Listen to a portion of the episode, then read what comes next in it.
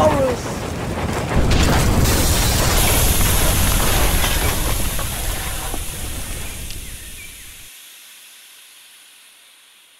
Look what you've done to our breakfast.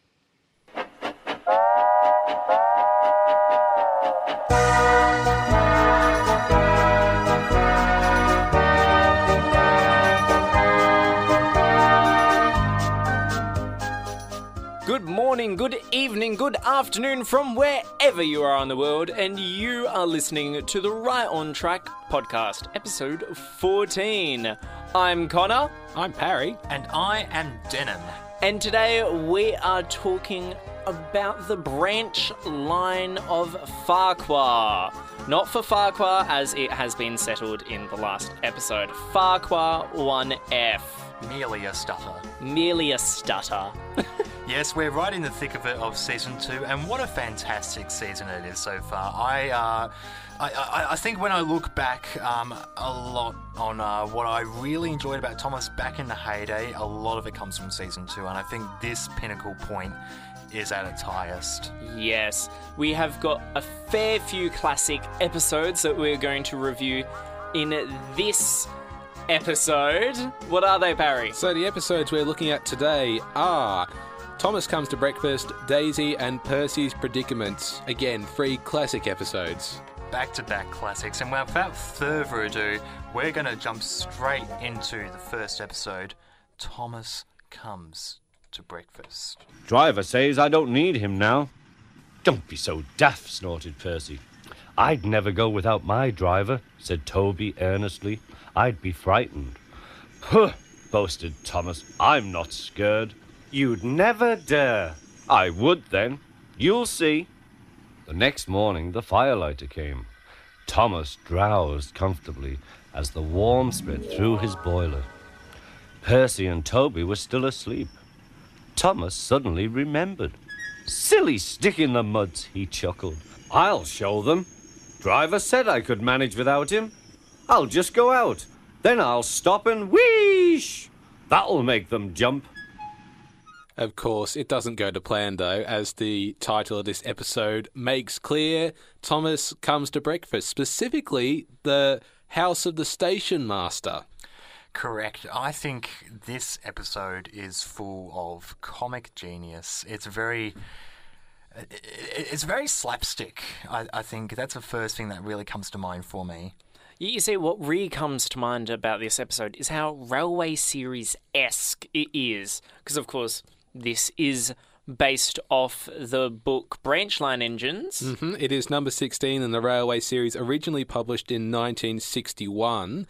And as are the next 2 stories that we'll be covering in today's episode.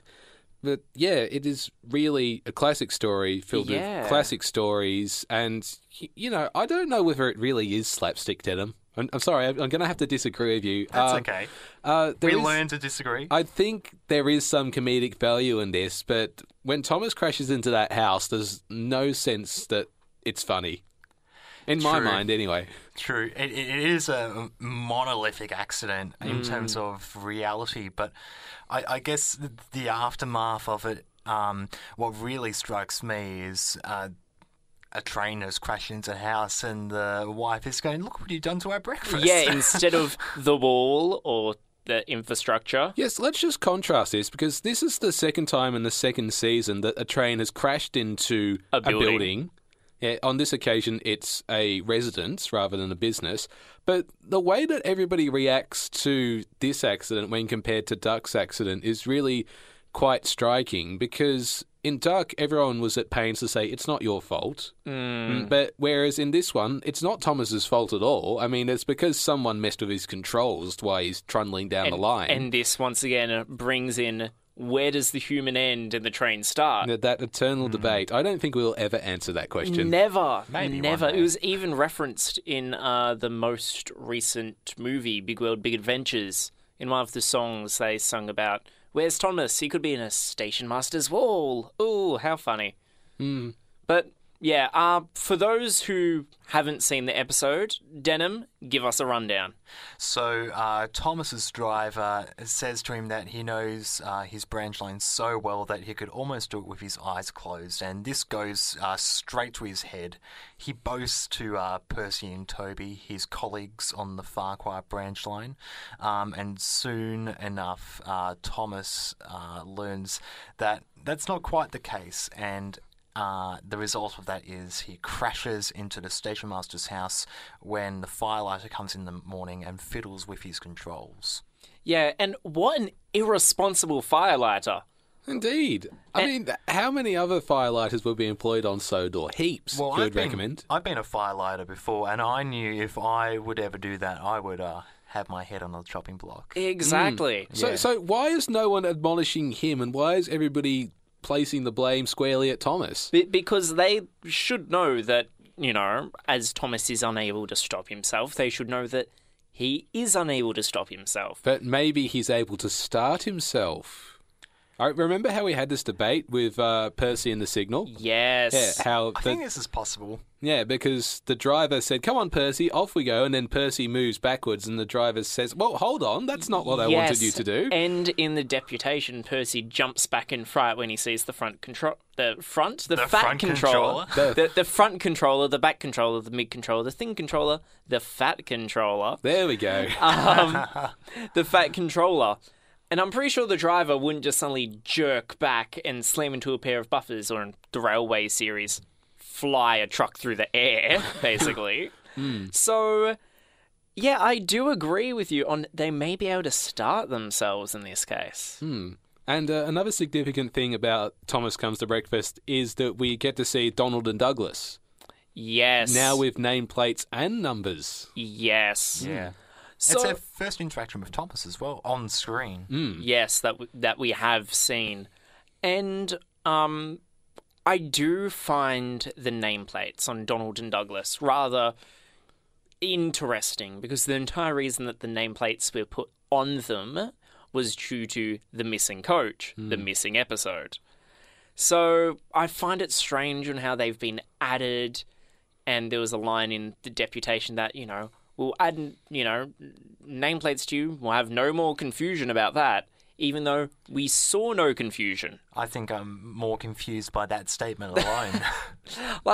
It doesn't really fix anything, though, because couldn't they just switch nameplates and tenders? Yeah, they could. They really could. And as we will see in the future episode, there are another set of twins who do exactly that. Exactly. Mm, very true.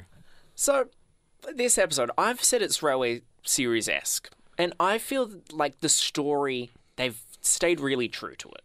It's probably one of the most true examples of the Railway Series stories that I've seen, with the only large difference being that the Ffarquhar engine sheds are at Ffarquhar, but Tidmouth. I'm saying Ffarquhar again, aren't I? It's an old habit you can't get out of. The Ffarquhar engine sheds aren't at Ffarquhar, they are at Tidmouth. That they are. Credit where due. I think I like that they stick with the aesthetic that they had in the book. Exactly, with the one red brick shed and the two cream brick sheds, which were added when Percy and Thomas both joined Thomas on the Ffarquhar branch. You mean Percy and Toby? Yes. Percy and Toby both joined Thomas. We must apologise, everybody. We're recording this late at night, and it's the first time we've had a late-night recording session, and obviously it's not suiting us. No. We'll get better as we go. Yes, certainly. As we reach midnight, we'll probably have got the hang of it by then. We would be hyped up on the special call. It's great. So, but yes, when Percy and Toby joined the Ffarquhar branch line, with Toby joining in Thomas and Trouble, and Percy joining in Duck Takes Charge just after that to help with the building of the new harbour. And the station master's house, okay? It's got to be the Tidmouth station master. You would think so. Yeah. Yeah. Mm. And once again, I'm putting down the entire issue of this episode based on the buffers. Because with a close shave, the buffers were very thin and very tiny, even though they are real buffers. It's outside of proper thing. Mm. And they redirected a runaway into that siding. Like, runaway sidings are a real thing on railways. They are, yeah. When an engine loses control, essentially, they're just directed into a siding where no harm can really come to anything. So, yeah, Close Shave had that issue, and I feel whilst they didn't expect anyone to be moving and it was just automatically set to go into, I feel the buffers are to blame here. Mm. Or the lack thereof. Yeah. Because all it is just a stop sign on a lollipop stick, and then you've got the little white picket fence as a front garden. That'll stop it. Yeah, that'll definitely stop a runaway train for sure. You see, it's more so a suggestion. Mm. And, like, I mean, Thomas isn't even moving that fast. It's like the sign is saying, please stop. Yeah. It's a suggestion. It's an invitation to stop if you want. You can decline. If you like. RSVP now, please. But yes, and we get a little bit of comedy, a tiny bit, not slapstick so much, when Thomas crashes into the station master's house, and we have plaster falling on him, and we have all the food all over the place. It's quite humorous. I've always enjoyed it. And the wife's reaction, the station master's wife this is, to Thomas crashing through, it's like, look what you've done to our breakfast. Now I shall have to cook some more. And it's like, first world problems, lady. I know. A train has just crashed through your house. Breakfast should not be the most pressing matter. And like, I mean, we even know the breakfast that they were having because we see, you know, a little bit of toast, a little bit of eggs. That's like, what, $10 for, like, a loaf of that. They say it in the book as well. Yeah. And then the thing is that we even know, because there's a tiny microscopic Kellogg's box that the... Is there? Yeah. Oh, that's a fine little detail. Yeah. You can actually see a little rooster that the child is eating, and... Then, this is a rooster on a cardboard box, on an actual physical rooster. Yes. The Kellogg's logo trademark. Mm. So does this justify that Thomas is in the real world? I think so. I do like to believe that, certainly. Yeah. In between Barrow and the Isle of Man. But, of course, this entire accident was made for a reason. And it wasn't to teach a signalman a lesson or Thomas a lesson. It was actually to fix an error in illustration, which was to design an accident that would damage Thomas's running board, footplate. Hmm. So for those who don't know railway terminology that well, the little bit out the front of the train where the buffers are, we have the little lamp irons and the brake hose is known as the running board. And the distinctive dip that we have today in all of Thomas' imagery wasn't originally there or done right. So the Reverend decided to take a sledgehammer to Thomas a little bit and... Quack. Orchestrate away. They would need Thomas to be rebuilt. His running board to be rebuilt so that he's got a much more accurate running board. And I feel that's a nice little way to, you know, for kids that might not understand the illustration changes would really appreciate that little extra detail. It's convenient. And it's not the first time he's done it either, because, of course, Henry and his accident. Mm. Mm. And there is, I think, I don't know if we touched on it before, but there's one Reginald Dolby illustration where Henry does not look like Henry in the slightest. He's got a very different face, and he's got the square buffers. It's in Thomas and the Guard. Mm. And he looks just like Gordon. Yeah. And that annoyed... Wilbert so much. It's funny because I don't reckon he looks like Gordon either. I reckon he still looks like Henry. I thought he actually looked more like Edward in that illustration, to be perfectly honest. Yeah, like when I was a child, I thought it was just a random engine that was one of the engines that you see in the shed in the three railway engines. Yeah. But someone wrote to Wilbert Awdry and said, hey, what's the haps with Henry? And he said, well, Henry has square buffers because he was given them as a reward for being extra good. And then he went and damaged them. And then he got his circle buffers again. Yeah. Little trivia for you. But What are your thoughts about the actual production of this episode, guys? I think it's okay. There's a couple of continuity errors towards the end because we see a very clear shot of Thomas and his bent buffers, and then we go to another shot of him at the shed and he's got the bush muffling his voice, whereas in the shot before that it was completely clear. Yeah. It wasn't obstructing him at all. So it's almost as if they put the bush back in place to sort of punish him. So, yeah, there's that going for it. But I think it's pretty nice. We've got that huge, large-scale model of Thomas crashing into the house, of course. Interesting fact about the station master's house as well. If you look at some of the wide shots of the three-door shed where the engines sleep, you can actually see the station master's house in the background. Yes. So we have the impression in this story that Thomas just rolls along the line and reaches the house, but in the actual set, he turned around. Yeah, it's the other way around, yeah. And also in this episode, in some of those wide shots of the shed, you can see Donald's tender submerged in the signal box. Oh really? Yeah, they were filmed at the same time. That's referencing, of course, the episode Brake Van. Yes. The best episode there is. Ooh, but my favourite episode. Yes. My apologies. But one thing about this episode, or not more so this episode, but Thomas Percy and the Coal, is that Thomas Percy and the Coal feels so out of place from the rest of these. Like, I feel that the entire story, because it's when we are first introduced to the Ffarquhar dynamic, the trio, but here is when we really actually get to see them working together and having that discussion. So I feel maybe having Thomas Percy and the Coal before this episode might be a little bit better in the actual suiting of the release. I think so too. Yeah. But yeah, as you said, there are a few continuity errors. The sets aren't entirely elaborate. But that's okay. Yeah. It's a very, I guess, localised story. It is, definitely. And the wide shots we do have are of a large yard, which is quite true to Tidmouth, which is supposed to be the terminus of the North Western Railway. One of the things, from a continuity point of view, that I struggle with is when you see Thomas go out of the shed after his controls have been meddled with.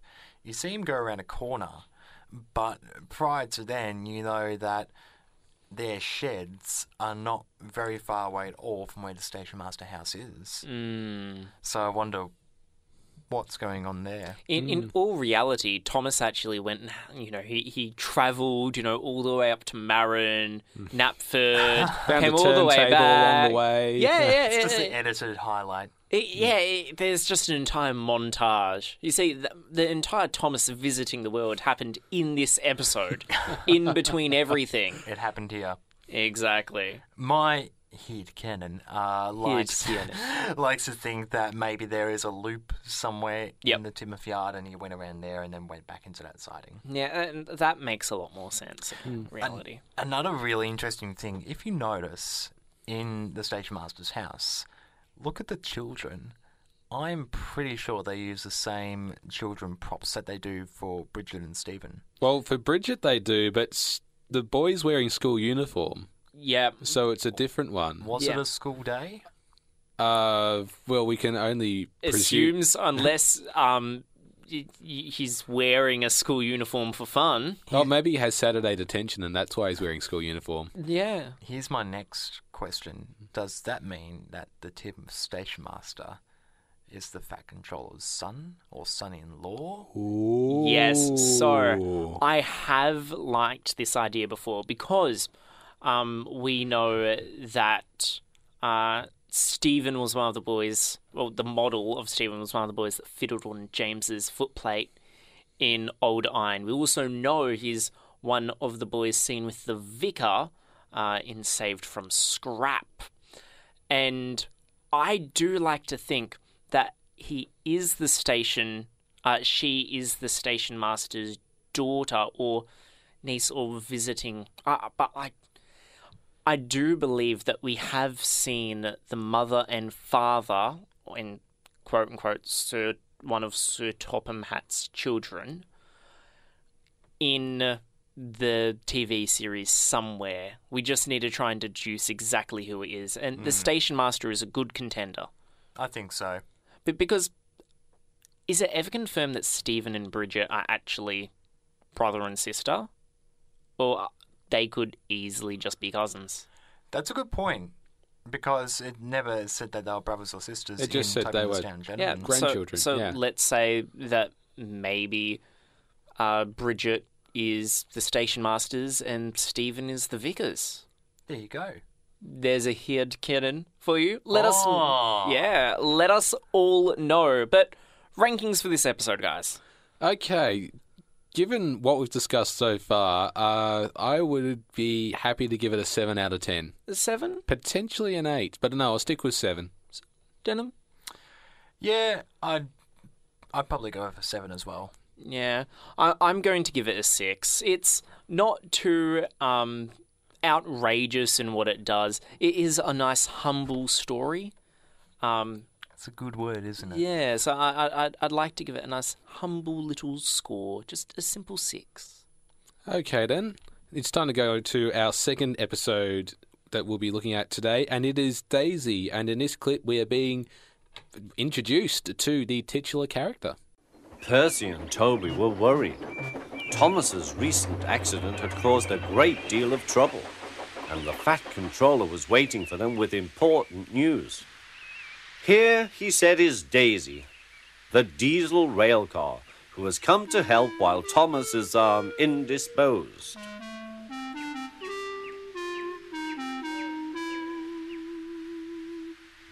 Please, sir, asked Percy, will she go, sir, when Thomas comes back, sir? That depends, said the Fat Controller. Meanwhile, however long she stays, I hope you will both make her welcome and comfortable. Yes, sir, we'll try, sir, said the engines. Good. Run along now and show her the shed. She will want to rest after her journey. Ooh, Daisy is such an interesting character. As we later find out in this episode, she's a bit of a diva too. She is, very much so. So Daisy, the entire plot of this episode is Daisy has arrived to fill in Thomas's role, and she hasn't got a good personality. There's the episode. Have fun. That's pretty much it, actually. It is. Yeah. Okay, so here in the entire episode, we have Percy and Toby introducing Daisy to the shed where she's staying, and she's saying, oh, no, not there. It's a terrible shed. It's a good shed. And then they finally show her the carriage shed, which is better. Well, I think that's debatable. But anyway, it's where Annie, Clarabel and Henrietta are sleeping, those being Thomas's coaches and Toby's coach. And she said, this is lovely, but what's that rubbish doing over there?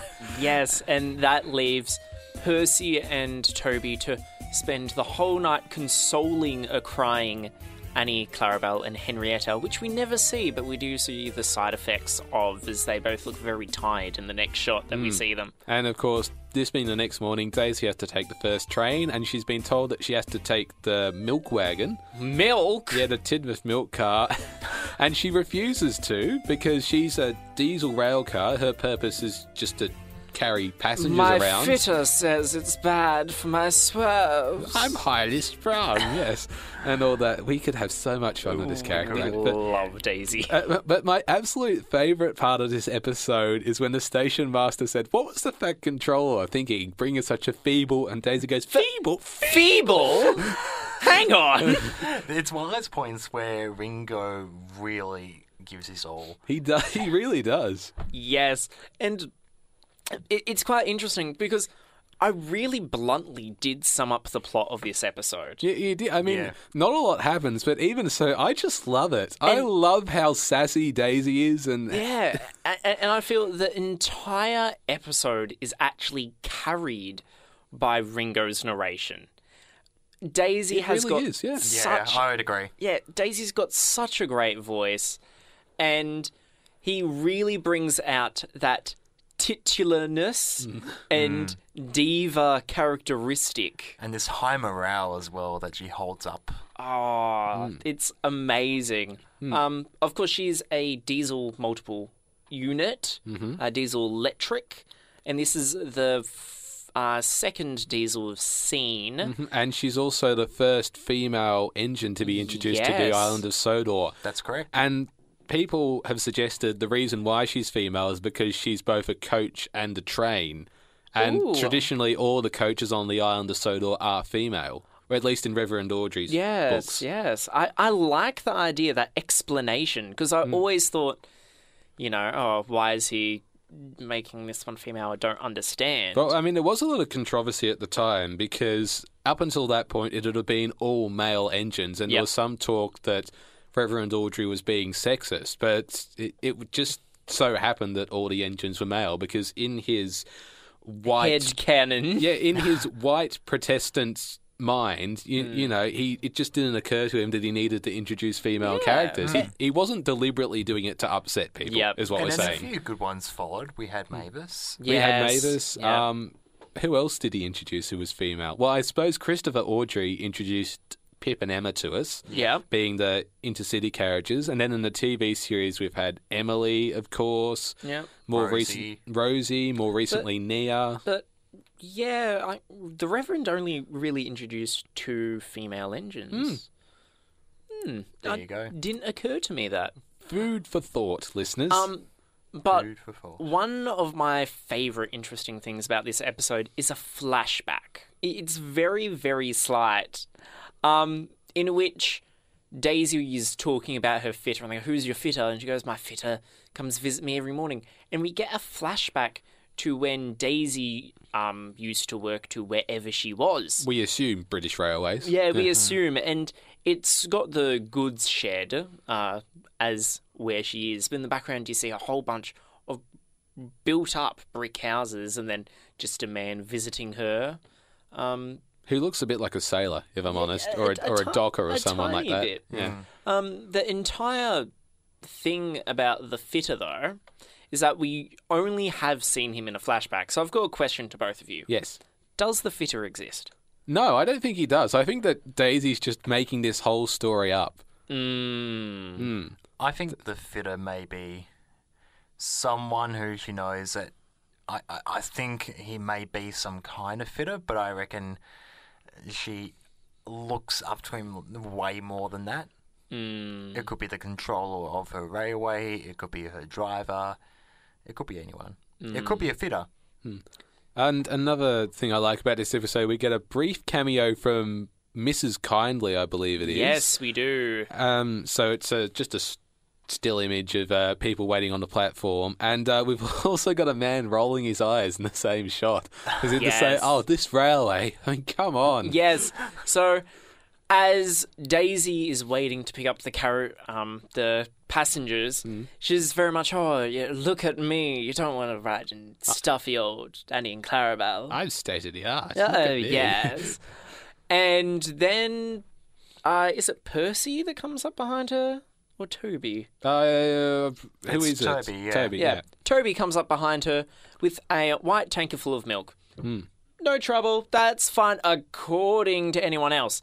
Daisy, however, takes this as a personal insult, refuses to take it, delays the entire train, and then comes probably one of the scariest scenes for me as a child. Oh, yes. Which is when Daisy, being visibly angry, lurches backwards and forwards and shakes violently. Yeah, it's a very violent shake. Yeah. The music and the face. Yes, and all that movement and jitteriness, it really is just like a child throwing a tantrum. But as a, you know, watching this as a young child, that terrified me. I was afraid. I remember distinctly having a nightmare where Daisy was mad at me. Connor, what did you do? I'm sorry. It was never that bad with me, but no, I remember that same feeling as a child, watching Daisy doing that and thinking, oh, that's a bit, you know. Harsh. Yeah. People complain about the bouncing nowadays. Well, look at Daisy. She's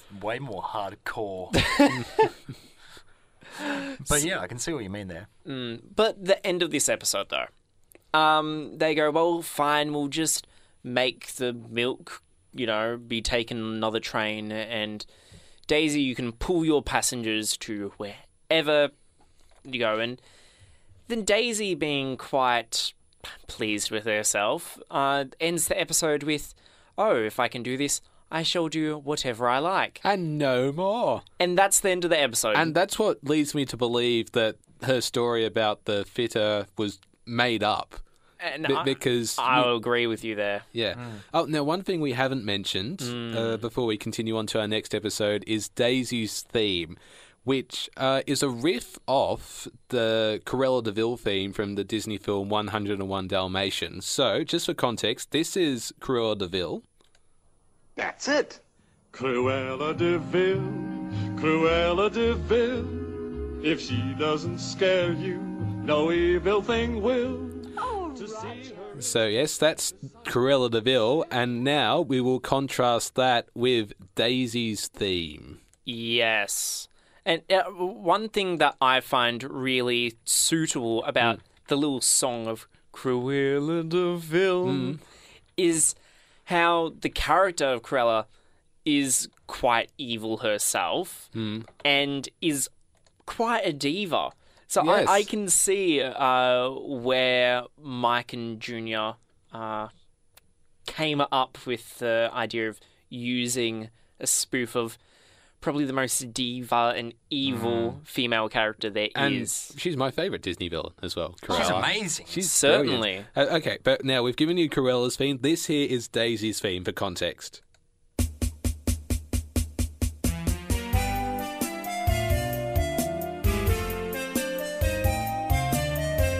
Surely, listeners, you can hear the similarities. Yeah, especially the start, the da-da-da-da.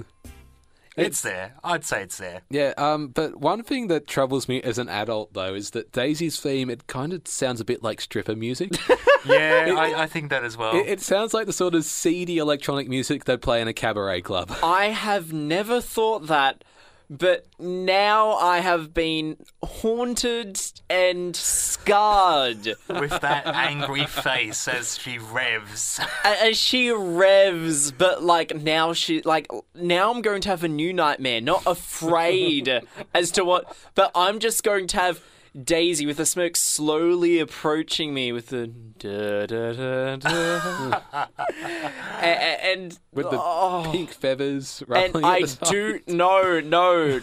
Just she is not highly sprung. She's highly wrong. Is that going to be like one of the imagination sequences in season 23? Oh, please not. Please not. Oh. Okay, let's move on for the sake of Connor's welfare. Shall we move on to ratings? Yes. I think so. I'll start. I'm going to give this, wait for it, a 9. You know what? I'll give it a 9 as well. There we go. Denim.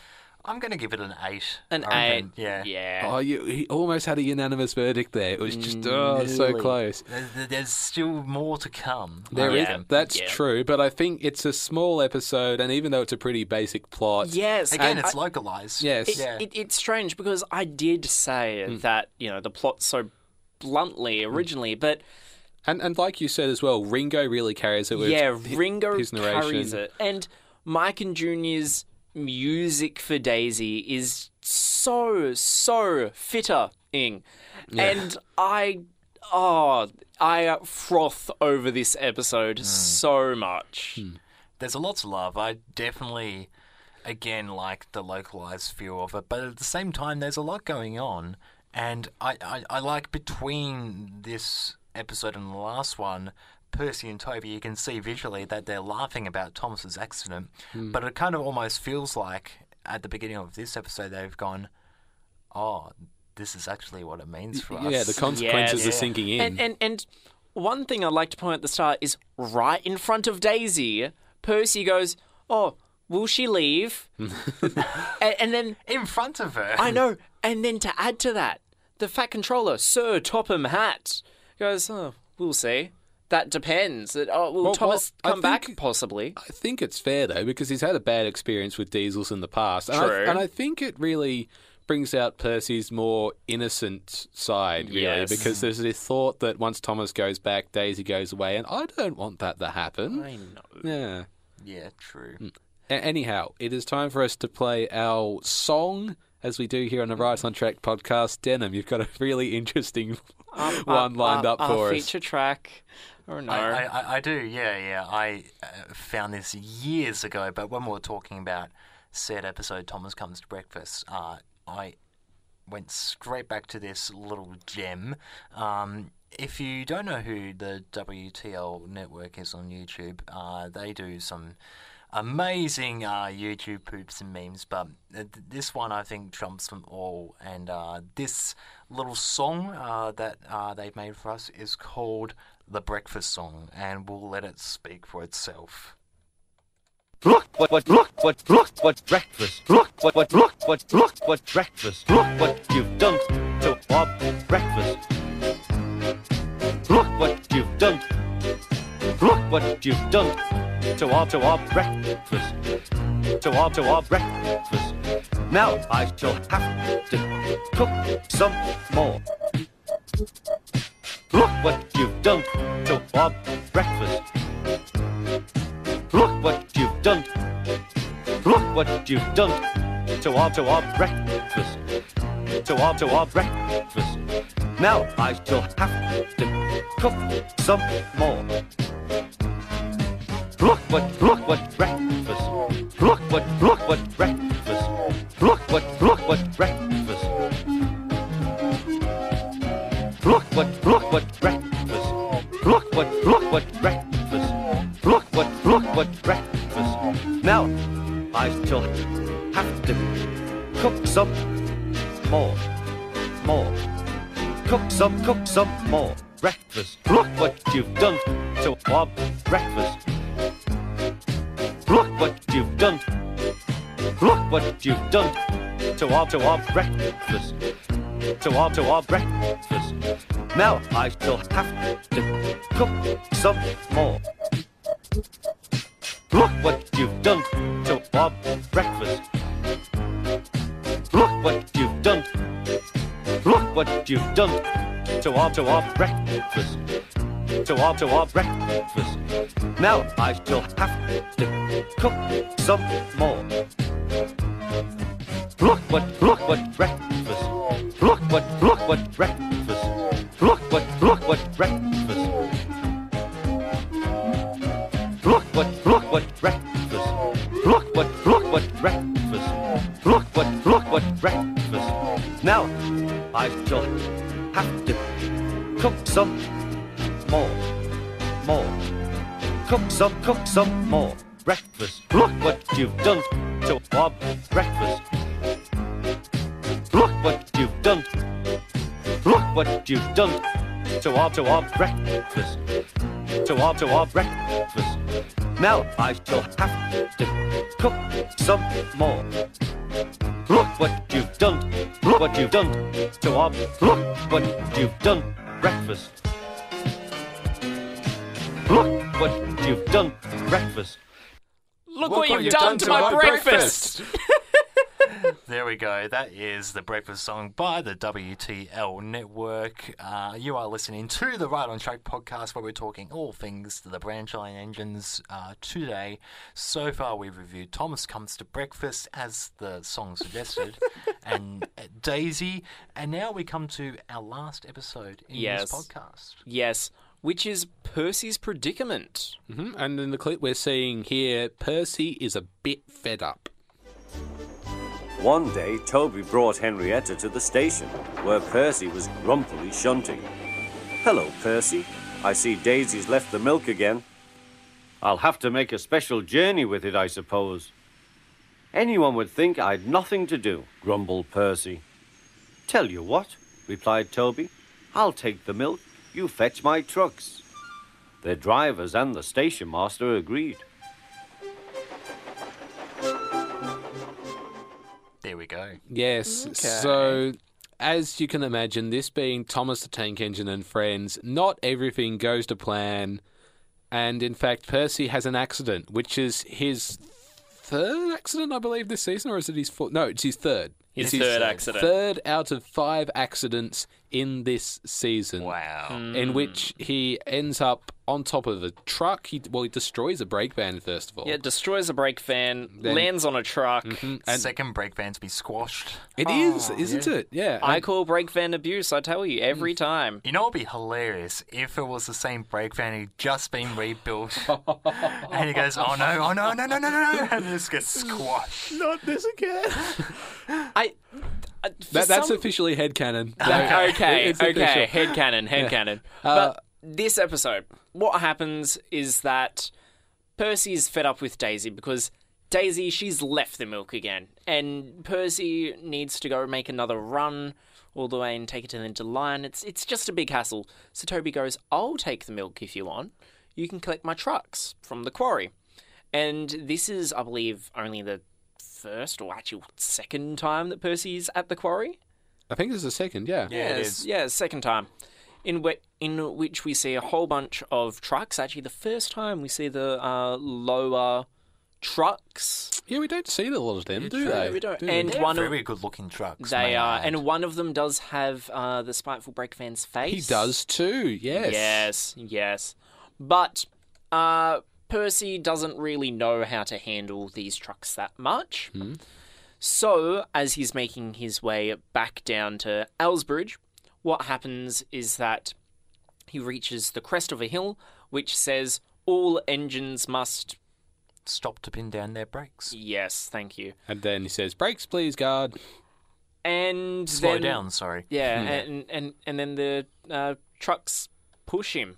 And he runs straight into the Ellsbridge siding, in which he destroys a brake fan and lands on top of another, only to be taken away and repaired, which means that now there are only two engines to operate Thomas's branch line. Yeah, and the Fat Controller is really in the same place as he was before. Mm. Because assuming that it's only been, 2-3 days since Daisy's arrived, and 2-3 days since Thomas had his accidents from the events of Daisy. That means within a week, he's lost 2 tank engines. And now he must run a branch line with Toby and a diesel. Hmm. Yeah, I don't think there's really much more to say about this episode, is there? Not really. I mean, because it's sort of... we see the quarry for only the... Hang on, how often have we seen the quarry this season? We see it longer than we did previously. Hmm. Yes, this is the longest, and we also do get a wide shot of it, which we've never seen before. And quite a nice establishment shot. It's also surprisingly green. I mean, for a season where we haven't seen a lot of bush and shrub and forest and greenery. Yes, a quarry of all places. Yeah, a quarry of all places, because if you have a look at the wide shot, listeners, you'll be able to see in the background those trees perched on top of a green hill, and then you've got the sort of rusty shed to the side, some red water tanks. You know, it's quite colourful for a quarry. It's a big set. Yeah. Yes, and this was the original Centre Island quarry, Anofa quarry. It goes by many names for Ffarquhar quarry. You just can't get out of the habit, can you, Connor? I'm learning slowly. But out of all the iterations of the quarry, this is my personal favourite. Really? Yeah. It isn't too large, and it is nice and quaint, which I believe that the quarry really should be. Mine is yet to be seen in this season. Okay. But we'll see it in a few episodes' time. In a few episodes. We'll get there. Hmm. But what's very interesting here is that this isn't really a Daisy episode, but we see her towards the end, and the Fat Controller sort of admonishes her because he said, you know, if you had taken the milk truck, this wouldn't have happened. Yes. But at the same time, he says that... You know, you've been doing good work. Toby says you've been helping out. So, you know, we'll let you stay on for a little bit longer. And he really hasn't got a choice. No, he doesn't have a choice, no, because otherwise he'd just be left with Toby. And that poor tram engine with his very small water tank isn't going to do much. Exactly. On that branch line. Exactly. But, yeah, it's like there's another conflict here with Daisy that doesn't really get thoroughly explored in this episode, I think. What's interesting here is that in the original book... the episode or the story Bullseyes was supposed to happen in between Daisy and Percy's Predicament. And it is alluded to in the opening narration because Ringo said that Daisy wasn't particularly fond of cows or they frightened her, something like that. And then at the end of the episode, it says Daisy even shooed a cow off the line the other day. So, yeah, it's really strange to hear and see that, having not seen Bullseyes, which, of course, doesn't happen until the fourth season. Yeah. And it feels really out of place by the time we see it as well. Yeah, the latter end of season four, like, whilst I love it, it's a little weird. Yeah, it's like a hodgepodge of stories, because you've got all Henry and the Elephant. Yeah, yeah, but before that you've got the Skarloey Railway stories, the stories with Duke, you've got the Stepney stories, and then you've got this mishmash of other Thomas stories thrown in at the end there. That were previously not there. It's like, we need to fill time, fill slots. Anyway, back to Percy's Predicament, Season 2. Honestly, even though we get to see a really impressive accident... Yes. Yeah, it's probably one of the weaker episodes for me, this one. Yeah, I would say it is a lot weaker. However, me admiring all special effects and the sorts, the crushing of the brake van, I feel, is so satisfying. And then we see Percy crash into it. It crushed, and Percy... lift up and then rest. I suppose, though, you know, there's some nice shots, there's some nice sets, so maybe I'm just feeling a little bit cynical. No. That's okay. Some episodes overshine over others. Yeah. Like, we've had Daisy, we've had Thomas Comes to Breakfast. Yeah. Three pretty solid episodes, I reckon. So, yeah, it's kind of like we're looking at that traditional three-act structure here in these three stories, because you've got the rising tension in Thomas's accident, you've got the peak conflict, which is Daisy being unable to function like a normal train, and then you've got the falling conflict, which is Percy's accident, and then, of course, the conflict resolving itself. Yeah, you see, this is a really nice trilogy because it stays very true to the Railway Series inspiration, Branchline Engines. However, I feel that it fails on the point that... it doesn't really resolve itself at all. I feel like what would resolve it would be that little bit of cows, that missing episode. 'Cause, I think so, too. Yeah, then we would actually see Daisy get some comeuppance. We would see Toby and her interact a little bit more. And then we'd actually get to see what happens as a result. That's another interesting point, actually, because she doesn't interact with the engines all that much, apart from when they're showing her around the sheds. So there's none of that back and forth dialogue that we'd see in Bullseyes. Exactly. Here's another thought. Do you reckon... now, this is stretching it a bit, but do you reckon they could have adapted that Christopher Awdry story? The name escapes me, but it involves Daisy and George... well, I know you're on about. No idea what the name is. However, I do feel that they could have adapted it. However, the George model was definitely way too complicated, I feel, for at the time. Could they have dubbed Trevor in that role? Not necessarily. Well, they've got two different temperaments, because George is like, railways are no good, turn them in the roads, and Trevor's more this jovial figure. But so they could have actually. This is probably Daisy's main role, roles overall, up until probably Sodor's Legend of the Lost Treasure. Because she makes an appearance in season 4, just the one appearance in the one episode, and then we have cameo appearances of her. But she doesn't say... we don't see much, her face or anything like that. And then, once we reach the CGI series, that's when she really comes back. Yeah. And she came back. Like, we had 4 episodes in season 20 that were purely about Daisy. And I love that one episode was purely inspired by the line, you won't want Thomas's bumpy old Annie and Clarabel now. Yes, certainly. So... what do you think that she's been doing? Well, in that time, just hanging about on the branch line. Just chilling. Not getting up to too much trouble. Taking long rides along the Ffarquhar Branch. Or do you reckon she was loaned back to British Railways at some point? That's a possibility. Yeah, I'd certainly be okay with that. And it makes sense because the Fat Controller only really needed her for while Thomas was getting repaired, and since he didn't really have any need for an extra diesel or extra coach or train in reality, it might have just been easier to loan her. Yeah. And thus, the Fat Controller gets a little bit from that as well. Mm. So, ratings. 6 from me. Look, there's stuff I really like about this episode. I think one of the things that we didn't really highlight about this story is the music ditties. I think there's some lovely kind of exclusive stuff to this story. Again, we get to explore the quarry a little bit more, and we get a wonderful crash sequence. Whilst it is really good, we're starting to see a lot of crashes happening to Percy, but I think that's like why he's probably a very attractive character to have as a favourite when you're younger, because he has the coolest crashes, and I think James kind of falls under that category as well. Well, why doesn't Henry fall under that category then? He's got trauma, okay? But hold on, in season 5 though, he literally drowns in the sea. He's got more trauma. We leave Henry alone. Yeah, no, I love Henry. Okay, I just want to put that out there. Yes, we call more torture to Henry. Mm. So, yeah, I do agree with you on the musical ditties. So, what's your ranking? I'll give it an 8. You give it an 8? I'll give it a 6.5. Again, as Parry mentioned, not entirely that much has happened in it, and I feel it is missing that little bit of comeuppance and resolution apart from, you know, maybe actually have Thomas return back, which in a deleted scene of this episode, we see that Thomas does actually return, like, properly all early before Percy's accident.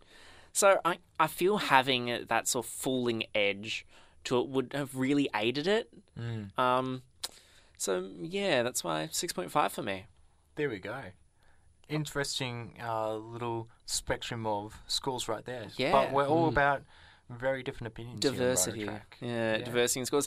And this trilogy really has had different scores. It has, like across the board. Yeah, I mean, even though it is a really strong trilogy and all the episodes are good, you know, it sort of fluctuates quite a bit. Yeah, like Thomas Comes to Breakfast was like a 6, 7 average. Then Daisy was 9s and 8s. Yeah. So then this one's sort of middling at 6 with another 8. It's kind of like the Thomas the Tank Engine equivalent to the Back to the Future trilogy. You know, you know it's a good trilogy, but no one could really quite settle on which one's the good movie, which one's the bad movie. It's sort of all over the place. That's a good judgment. Mm. Yeah, we'll certainly be interested in hearing what you score these episodes, because we've had a diverse range. Maybe you guys can settle the score, quote unquote. Absolutely. But for now, that has come to the end of another episode of Right on Track. We've loved talking about Thomas, and we love to talk Thomas with you. And you can reach us on our various social media platforms. That you can. We've got our Facebook page, which is facebook.com/Right on Track Thomas Podcast. We have got our Twitter platform, which is @OnTrackThomas. We have our Instagram profile, which is TTTE_Right on Track. And you can also email us at rightontrackthomas@gmail.com. That indeed you can. And we've also got our own special page on the SYN website, do we not, Denon? We do. If you go in the current podcast range, you can find us at top tier at Right on Track Podcast. Yes. And the SYN website, just for those who aren't aware, is syn.org.au. It's got heaps of great content, not just our podcast. You can see stuff from Amplify, from Art Smitten, from Get Serial to Breakfast Show. Absolutely. Yes. We're just, you know, putting in other shows that we are all a part of. Yeah, we're just plugging our own radio shows at this point. It's interlinking. Everything comes full circle. But yes, thank you so much for joining us for episode 14 of Right on Track, where we covered 3 wonderful episodes. Perry, what are we going to be covering next time? In episode 15, we'll be looking at The Diseasel, Wrong Road, and Edward's Exploit, in which we're introduced to Bill, Ben, and Boko. What a wonderful lineup we've got ahead of us. I'm excited. Yes. But I'm still Connor. I've still been Parry. I've still been Denham. And this has been the Right on Track Podcast. Adios. Bye-bye. See you later.